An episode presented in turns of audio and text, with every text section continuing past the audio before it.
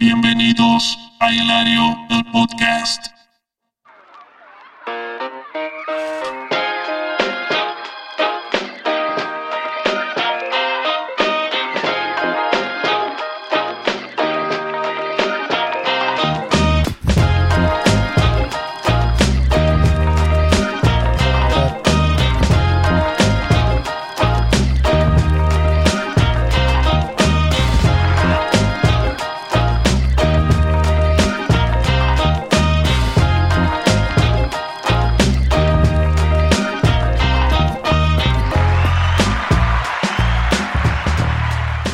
Llegamos al capítulo 30, yo no lo puedo creer. Yo no puedo creer que esto haya llegado a un capítulo 30, que la locura continúe creciendo, que un, eh, un proyecto que arrancó desde literalmente desde el suelo, desde el suelo. Dame más, dame más aplauso, dame más aplauso. 30, 30 episodios y 50 suscriptores en YouTube. En tu cara, Barney. ¿Por qué le tenía bronca? ¿Por qué le tenían bronca a pobre Barney? eh? Eh, estoy exhausto, exhausto, es agotador esto, es agotador. Eh, parece fácil, pero no es fácil, no es fácil toda la semana estar pensando en qué carajo decir, en cómo enfocar las luces, en cómo mantener tu vida al mismo tiempo. Eh, admiro, admiro los creadores de contenido que se dedican a esto y que lograron hacerlo un trabajo. Eh, no es fácil, no es fácil. Pero estoy muy contento. Es como el cansancio que tenés después de, no sé, de jugar un partido de fútbol, que es como agradable. No sé, no es lo mismo que el cansancio de, de, de cargar una bolsa de Portland en la espalda a las 11 de la mañana con 40 grados de calor. Es otro cansancio. Es un cansancio agradable de, de- de- haber hecho lo que te gusta. Eh, está bueno, está bueno, está bueno. Y gracias, gracias por, por haber aportado sus granitos de arena con una reproducción, compartiéndoselo a un amigo o suscribiéndose ayer o en este momento, en este momento. Pasa que cuando salga este video va a ser ayer, eh, salió Hilario Takeout, que era una promesa que había hecho yo, que fue como en reemplazo ahí de- de- de- del, del festejo de los 50 suscriptores, en donde salgo haciendo ASMR, hay sonidos cercanos al micrófono, comiendo gomitas, gamis. Una pelotudez terrible, pero bueno, hay que, hay que mandar, hay que mandar contenido para que la plataforma vea que el canal está vivo. Esta silla hace un ruido, pero increíble. Le tengo que poner aceite, no sé, grasa, aceite patito, lo que sea, pero algo le tengo que poner antes de que de que me salte eh, una úlcera de escuchar ese ruido. Me molestan mucho ciertos ruidos eh, repetitivos, repetitivos, repeti- los ruidos repetitivos me, me sacan la- un poquito la paciencia, me sacan un poquito la paciencia. Me acuerdo que a veces iba al colegio y tenía, y, ahora- y me acuerdo de esto porque yo estoy así en este momento, que estoy un poco congestionado, entonces me van a escuchar hacer así mucho y a mí me, me pone muy nervioso la gente que hace eso. Eh, porque en el trabajo tenemos aire acondicionado y el calor de salir y pega el calor de afuera, entra aire acondicionado, entro, salgo, entro, salgo, re frío. Me pega así a mí. Em, pero sí, recuerdo haber ido al colegio y tener compañero del banco al lado y que justo estaba medio refresco esa mañana y era toda la mañana. Y yo ya no daba más, no daba más, porque ¿qué le puedo decir si no es la culpa de él? ¿Qué le vas a decir? O la gente que hace ruido cuando come, ¿qué le vas a decir? ¿Qué le vas a decir? No, no es su culpa, no lo hacen a propósito. Igual yo creo que es mucho más el ruido que creemos que hacemos cuando comemos que el que realmente hacemos. Me pasó última vez que fui al cine, que las escenas así de, silencio no quería masticar el popcorn porque sentí que estaba haciendo mucho ruido, pero en realidad es porque estaba dentro de tu, boca y estaba dentro de tu cabeza. Entonces es como la caja de resonancia la tenés vos adentro tuyo y no haces tanto ruido. O capaz me estoy volviendo un viejo choto. Este capítulo se tiene que llamar así, la, la crisis de los 30, por la que estoy pasando. Eh, ese momento de cuando estás en el, eras chiquito y estabas en el tobogán y, y está la duda ahí, llegué hasta el fin de la escalera, ahora hay que tirarse. Esa es la crisis de los 30. Esa es la crisis de los 30, me parece. Eh, hay que dejar un montón de cosas atrás, me parece. Acá inserte su música triste. Em, ¿Qué es eso? La maduración, ¿viste? ¿Qué es eso? Es distinto. Empezás a ver las cosas de una manera más finita, me parece. Porque ¿cuántas vidas podés vivir? ¿Cuántas vidas podés vivir? Supongamos que dividamos las vidas en vidas de 15, 15 años es una vida. 15 años es una vida. 15 años es una vida. Pero bueno, vamos a decir que tus primeros 10 no cuentan porque no te acordas de mucho. No, no cuentan. Entonces tenés de los 10 a los 25, ahí tenés una vida. De los 25 a los 40 tenés otra. Y de los 40 a los 55 otra, tenés tres. Tenés cuatro vidas, muele. De esas cuatro vidas, digamos que yo ya viví dos. Quedan las otras dos.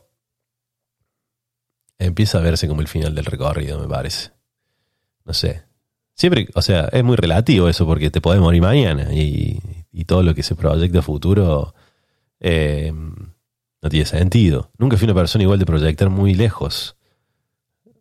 No, no, me gustaba, pero porque me parecía que el futuro era demasiado infinito.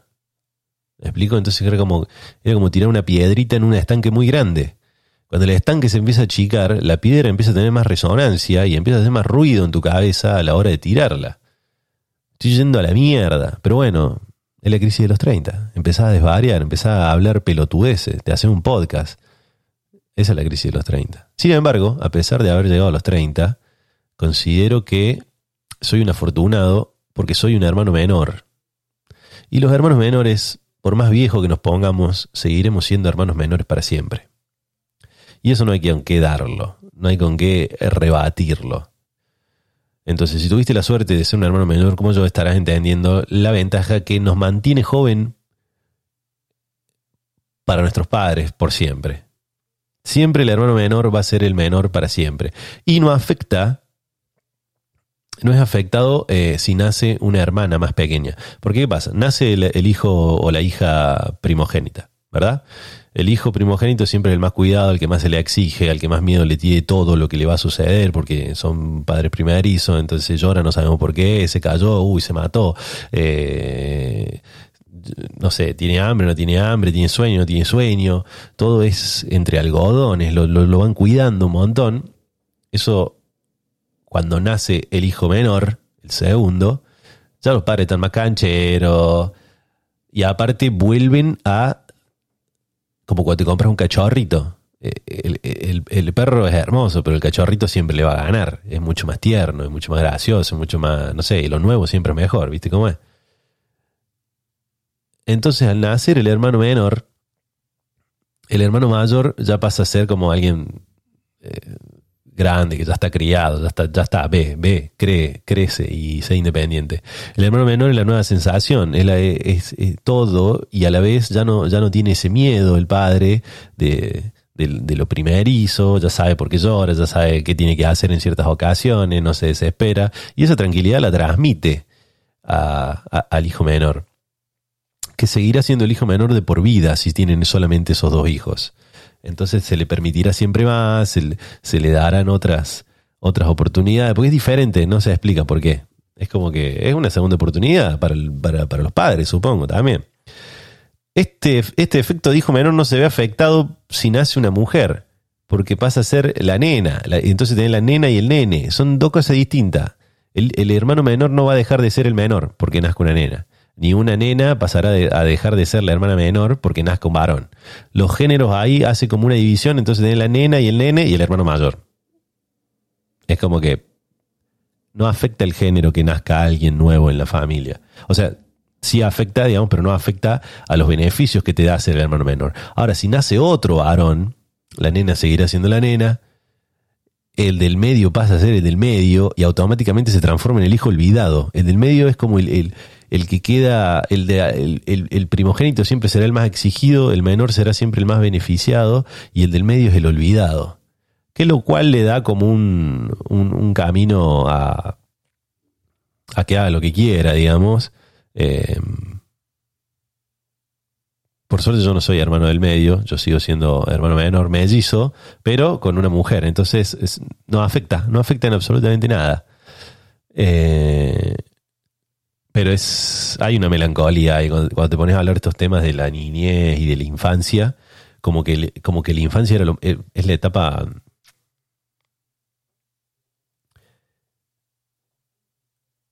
¿Cómo se puede explicar? No iba a decir más fácil, porque hay infancias que son durísimas, por eso me detuve.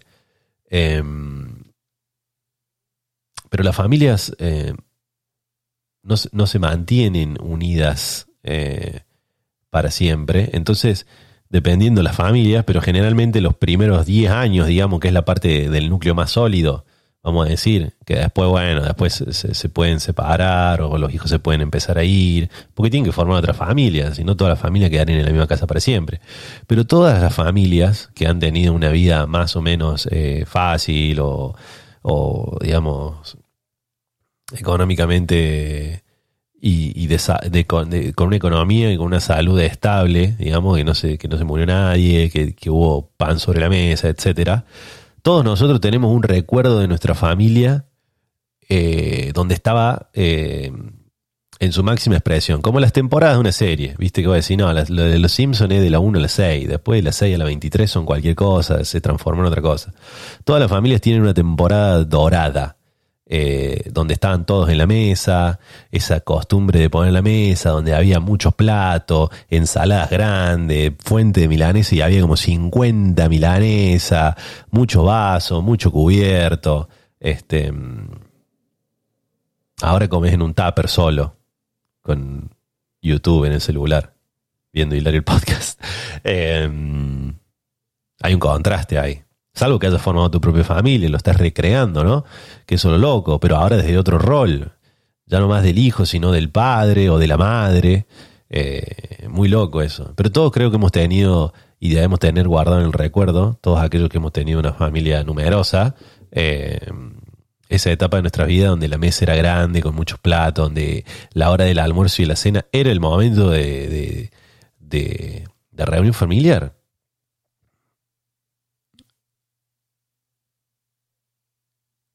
Y ahí viene la crisis de los 30, cuando decís, yo tendré que hacer lo mismo, eh, ya no se usa más igual eso. Las familias están numerosas. Antes los padres tenían hijos a, a los 20 años, tenían tres hijos, estaban casados y tenían una casa. Nosotros con 30 años estamos viendo si nos acostamos más temprano para ahorrarnos la cena. Es como los tiempos han cambiado un montón, un montón, un montón, las costumbres, las culturas. También creo que por todo esto que va pasando, que nos vamos moviendo y se van cruzando las cosas eh, y todo se va volviendo como más rápido, no sé. Pero ¿cómo hacían para terminar el secundario?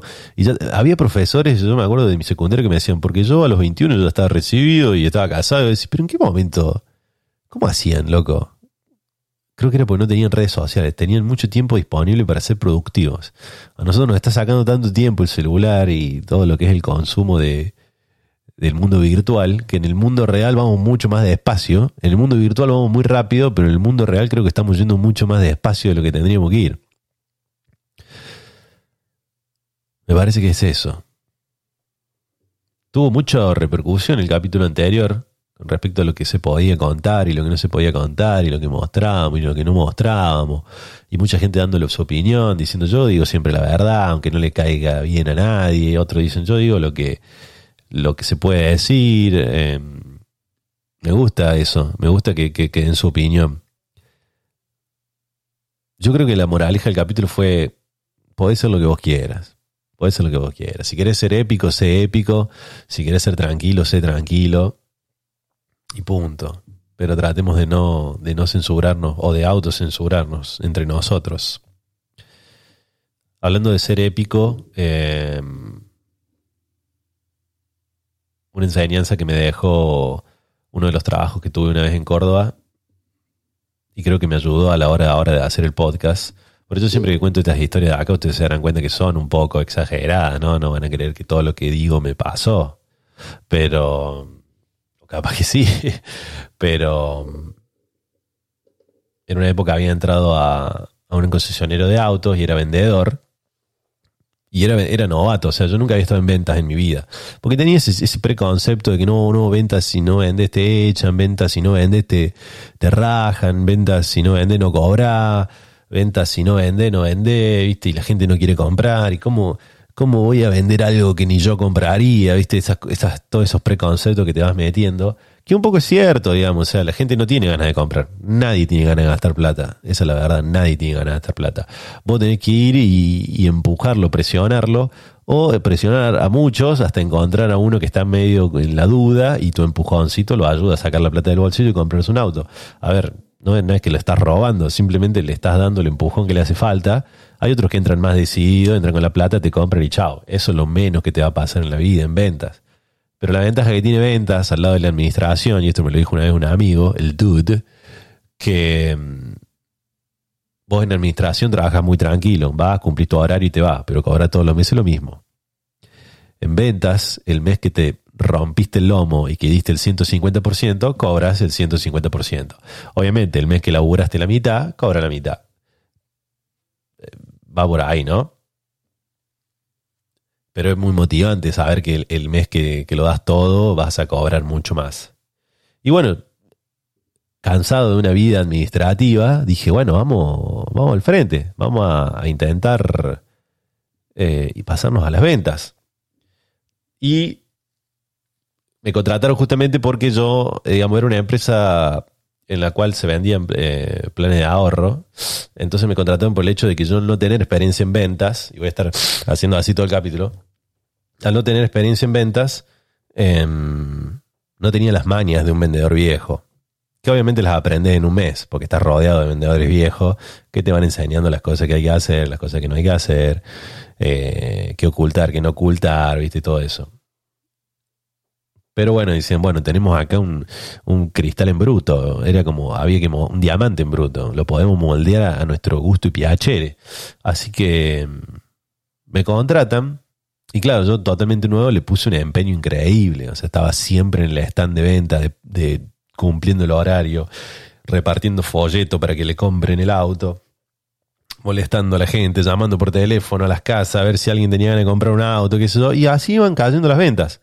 La primera venta que hago fue en un supermercado, yo estaba en un stand de venta, estaba sentadito así, el supermercado cerraba a las 9 de la noche, eran las ocho y media, y una parejita de ancianos con el changuito me ve, nos miramos, hubo un cruce de miradas ahí como, hola, ¿qué tal?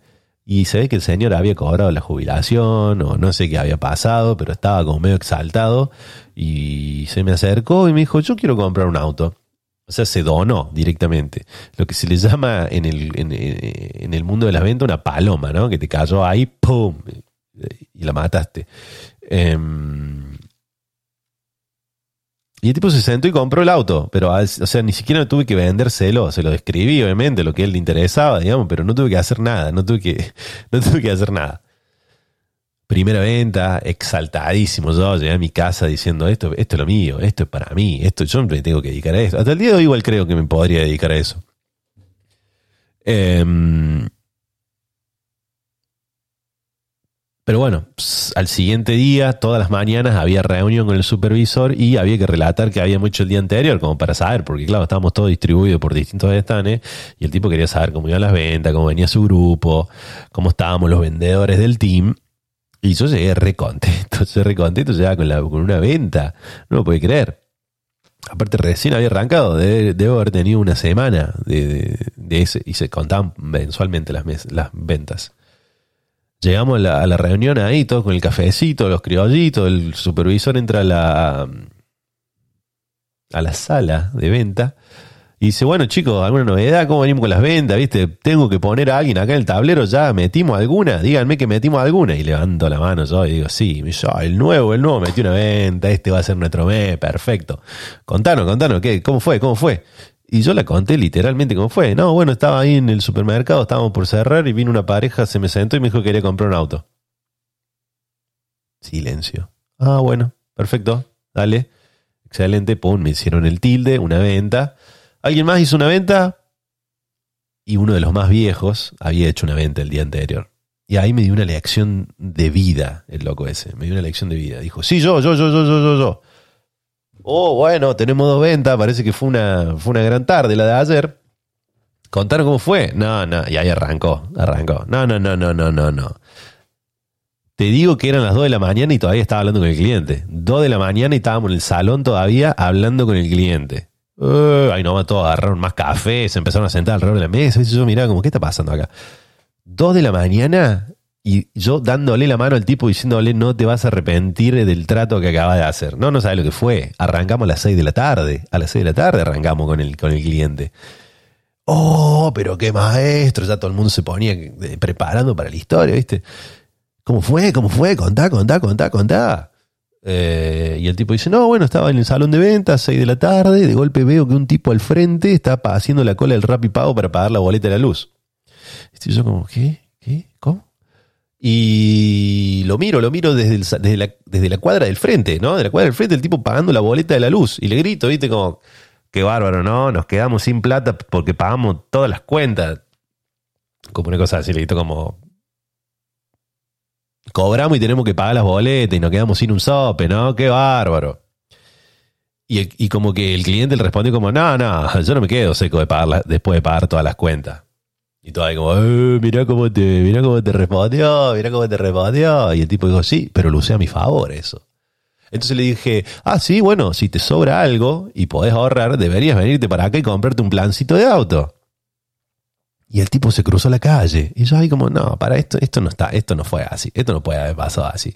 Yo jamás me, me bardearía con alguien de una cuadra a la otra y me cruzaría a comprar un auto porque me dijo nada más que soy un seco y yo para contrarrestarle que soy un seco iría a, a poner la plata esa es otra cosa que te enseñan. Te enseñan cuando te, dice, te dicen, si alguien te dice que lo tiene que consultar con la mujer, decirle, ah, que no sos vos el que toma las decisiones, y con eso los clientes compran. Lo hice una sola vez, un tipo me dijo, no, lo tengo que consultar con mi mujer, y yo le dije, ah, esta es mi oportunidad.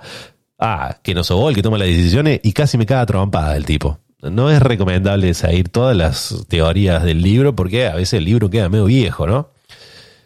Bueno, el tipo se dice que no, se cruza el tipo, que y nos sentamos, que qué, que cuánta plata te sobra, y esto, y qué auto, y qué auto te gusta. Y a mí no sé, porque no tenía en mente comprarme un auto. Entonces le tuve que imponer un auto, le tuve que imponer un auto, porque no estaba seguro de qué auto comprar. Entonces, ¿qué hice? Le di el más caro. Pero primero le di una vuelta en cada uno de los autos. Y yo como, ¿en cada uno de los autos? Lo, fue a mostrar en cada uno de los autos. Así que primero salimos en los cortitos, después los largos, después las camionetas y terminé vendiendo una camioneta doble cabina, caja automática 4x4. Era verdad, había vendido, había vendido un tremendo auto. Pero yo no creo nada de esa historia, yo no creí nada. Pero imagínate cómo estaba, ya habían pasado, entre que contó toda la historia, habían pasado como dos horas de la mañana ya. No había ido nadie a trabajar, no estábamos vendiendo, pero estaban todos prestando la atención a la venta y ahí me di cuenta. Tenían que hacer las épicas a las historias. Cosa que después si metías una sola venta, pero era la venta. ¿Entendés? Capaz que después ese tipo no vendió más por tres semanas, pero nos seguíamos acordando de su venta épica hasta las dos de la mañana. En cambio de la mía, que había sido también una, porque todas contaban como una, ah, no, a este le cayó un viejito jubilado ahí y le puso la plata arriba, un, no, nada, no cuenta, no cuenta, no cuenta. Entonces a partir de ahí, todas mis ventas fueron épicas. Por más que no, que no fueron, fueron todas muy similares. O sea, Tampoco era que tenía grande dote para la venta, pero de ahí en más las exageré todas, las exageré todas, que discutía con suegras, que, que le arreglaba el auto a alguien, eh, no sé, cosas así, pero bueno, había que inventar, ¿viste? Para, porque tenés que ser épico. En las ventas tenés que ser épico o no sos nada. Es así. Ahí está crisis de los 30. Es así. Después de los 30 todo es una crisis. Todo es una crisis. Antes de los 30 no. Antes de los 30 es un cambio. Es como, bueno, vamos a probar otra cosa. Antes de los 30 te tenías el pelo y no pasa nada. Te los tenías después de los 30 y, che, está en una crisis. El tipo este está en una crisis. Mirá la crisis que tiene el tipo este que se tiñó el pelo. Por Dios. Cuando era chico fue un asado, ah, en un asado familiar en la casa de una ex. Muy chico, ¿viste? Cuando, te invitan así la familia de vengan, traigan al noviecito. 15 años, un pebete yo un purrete, pero con un hambre comía como un viejo de 40. Y, y me quedó el recuerdo de esto de, de, la crisis de los 30 porque en el asado cae el tío, que era un tipo de unos 38 más o menos, y se ve que era un tipo que no, no, no usaba bigote, pero el día de ese asado cayó con bigote. Entonces fue como el suceso del asado, como míralo al tío Carlos con bigote. Eh, y ahí todos se hacían los buenos. Era como que te bien que te quede el bigote. Pero mirá que viene el bigote, hermano. Este, tremendo bigote. Eh, ten cuidado que no te quede un pedazo de en el bigote. Bueno, fue el tema de charla del bigote. La cuestión es que se va el tío Carlos, hace la sobremesa, todo se despide. Cierra la puerta, prende el auto, se va. Apenas se va, la familia empieza. El tío Carlos está en una crisis. La crisis en la que está el tío Carlos. ¿Qué es ese bigote que se hizo? La madre diciendo, para mí debe plata. Para mí debe plata y se ha puesto el bigote para que no lo, no lo encuentren. Para mí, Para mí se divorció, por eso vino solo hoy. No, pero no dijo que la mujer estaba cuidando a los chicos porque estaban enfermos. No, no, no, no, no, no, no, no. Este se divorció y ahora se ha puesto el bigote, está, está saliendo a los bares, está haciéndose el gato este. Y se armó toda una ronda de teorías sobre el pobre tío Carlos, que lo único que había hecho el tipo era haberse puesto el bigote, pero claro, después de los 38 es una crisis, es un desastre dejarse los bigotes, o dejarse el pelo largo, teñirse, lo que sea, ya se considera crisis. Antes de los 30, como mira, ah, le está haciendo un homenaje a Freddie Mercury, es un, buen tipo, vaya uno a saber. Eh,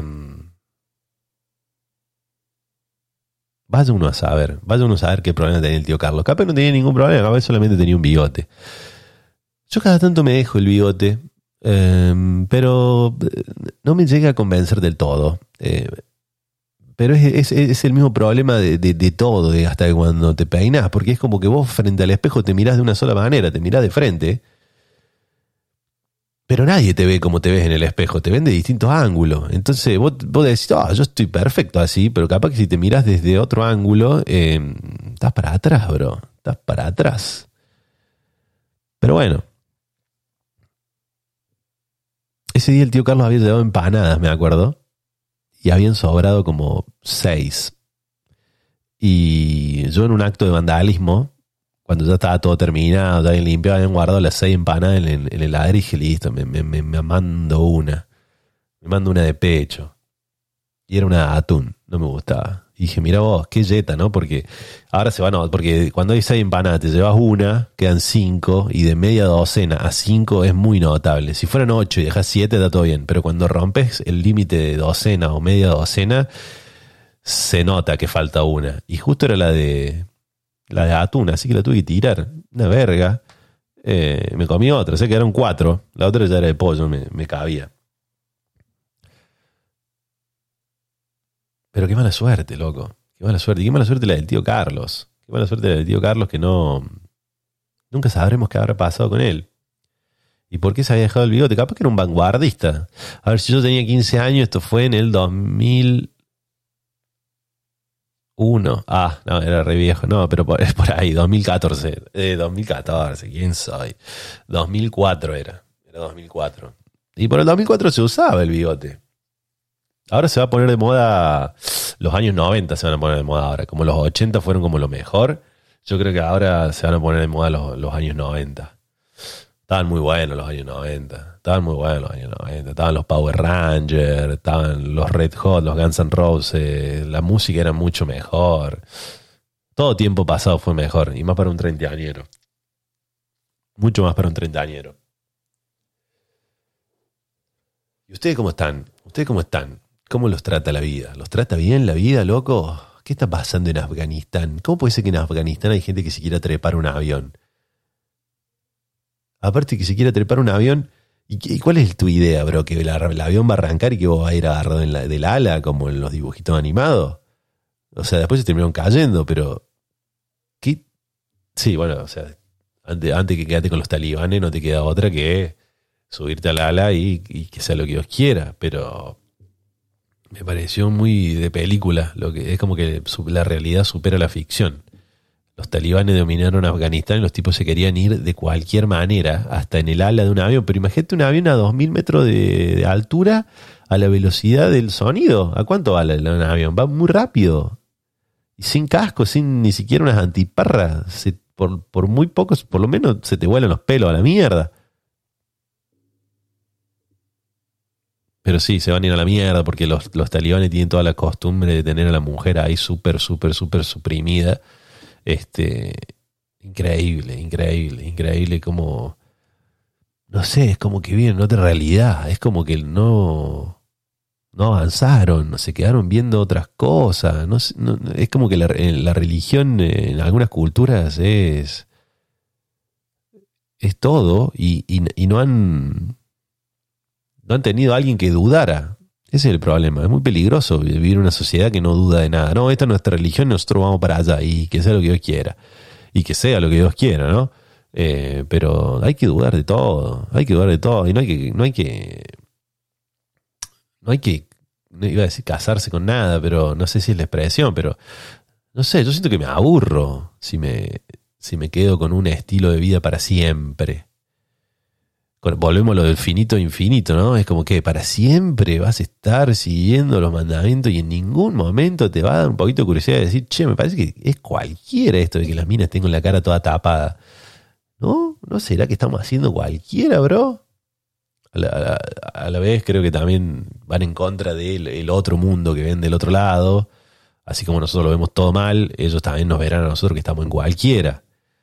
Que tampoco es que estamos tan bien, ¿no? Eh, estamos en lo, del, consumismo, estamos en lo de que hay que comprar para matar la ansiedad que te da el no saber qué carajo estamos haciendo acá. Va todo por ahí. ¿Qué carajo estamos haciendo acá? ¿De qué se trata todo esto?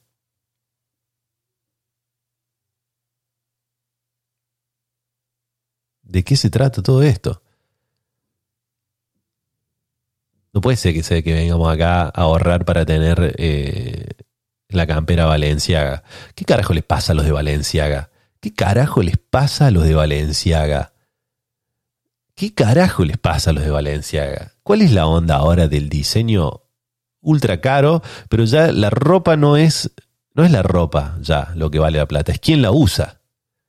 Porque a mí me gusta Valenciaga porque la usa Michael Vivi. Pero la ropa de Valenciaga, si la miramos con un poquito más de detalle y no la usara Michael Vivi, es una mierda. Cuando fui a la casa, hay una casa valenciana en Las Vegas, tenía un seguridad en la puerta, te dejaban entrar de a cinco personas y está, es como entrar a una, no sé, a una bóveda que está llena de diamantes y vos ves la ropa que hay y es una porquería, ¿eh? Es una, pero es una porquería. Es una campera negra de tela de avión con la cara de un ovni acá, que dice Valenciaga, pero una campera de tela de avión, hermano, que te compra una topper y te dura mucho más, de mejor calidad, todo. Lo que pasa es que, claro, Vivi no usa topper, usa Valenciaga. Entonces, 3 mil dólares la campera. 3 mil dólares una campera. Con 3 mil dólares en Argentina vivís 3 años. Sin no pagás, pagás el alquiler de 3 años. O te compras la campera de Vivi. Pero ¿cuál es la onda? Es, eh, ahora es así. O sea, es ropa que usa ya no le ya no interesa qué tan bueno es el diseño, sino quién carajo la usa. Eh, esta camisa que la usa en el podcast, ahora es un artículo de colección. Ahora vale mil dólares esta camisa. Y más con lo chivada que está, porque yo les cuento, en California en este momento es el verano, pero el verano más tórrido de todos los veranos, el verano más crudo de todos los veranos. De 12 del mediodía a 4 de la tarde no se puede salir a la calle. Tiene que ser una iguana para salir a la calle. Es insoportable. Es una cosa que yo ya no, no quiero salir a ver el sol porque es demasiado el calor. Y cuando y sumado que California tiene palmeras, no tiene árboles, tiene palmeras y las palmeras no dan sombra. Las palmeras no dan sombra. Entonces tu auto siempre va a estar al rayo del sol, pero al rayo, donde que no podés tocar el volante cuando te subís, cuando te sentás te quemas el culo y que la pasas mal las primeras 20 cuadras hasta que logras ventilar el auto, que se refresca, pero el cuero y todos los plásticos van a seguir calientes hasta la noche. O sea, yo hay veces que me subo al auto de noche y sigue caliente, no, no, no se puede explicar cómo pega el sol acá, es como que estamos muy cerca del sol, o el sol se está viniendo, no sé, pero hace mucho calor acá. Y no sé por qué estoy hablando del calor de, California. Ah, bueno, por eso. Y, tengo que, no, no sé, tengo que poner aire acondicionado acá, porque si prendo el ventilador, eh, afecta al audio. Eh, si abro la ventana, vivo cerca del aeropuerto y pasa un avión cada dos minutos. Cada dos minutos alguien llega a San Diego o se va de San Diego. Es espectacular el, bien sincronizado que tiene el aeropuerto, porque estoy podría estar con una anotadora ahí controlando, porque me pasan todo por la ventana. Entonces la tengo que tener cerrada. Y las luces son de LED, que es un gran invento el LED. El LED nunca calienta, pero viste, es una luz. Y la luz es energía, y la energía se transfiere en forma de calor.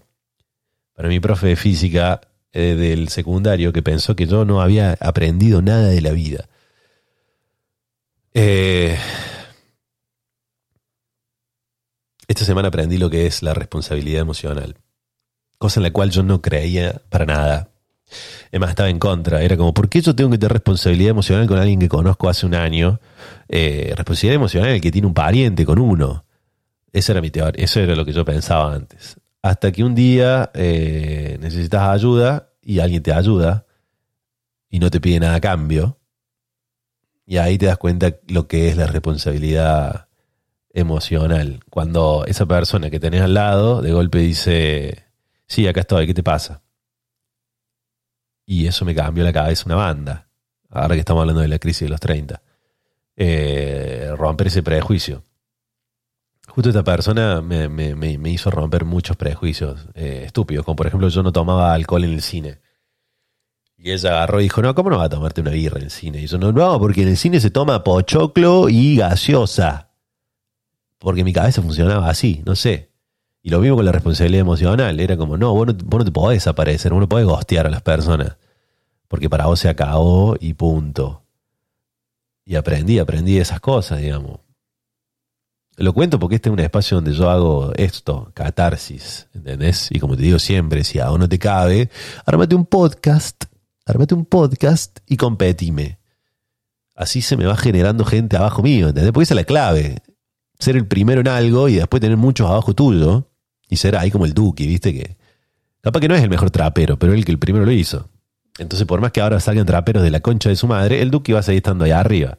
Y si no sabe quién es el Duque, no hay ningún problema, porque tampoco es la gran cosa, no pasa nada.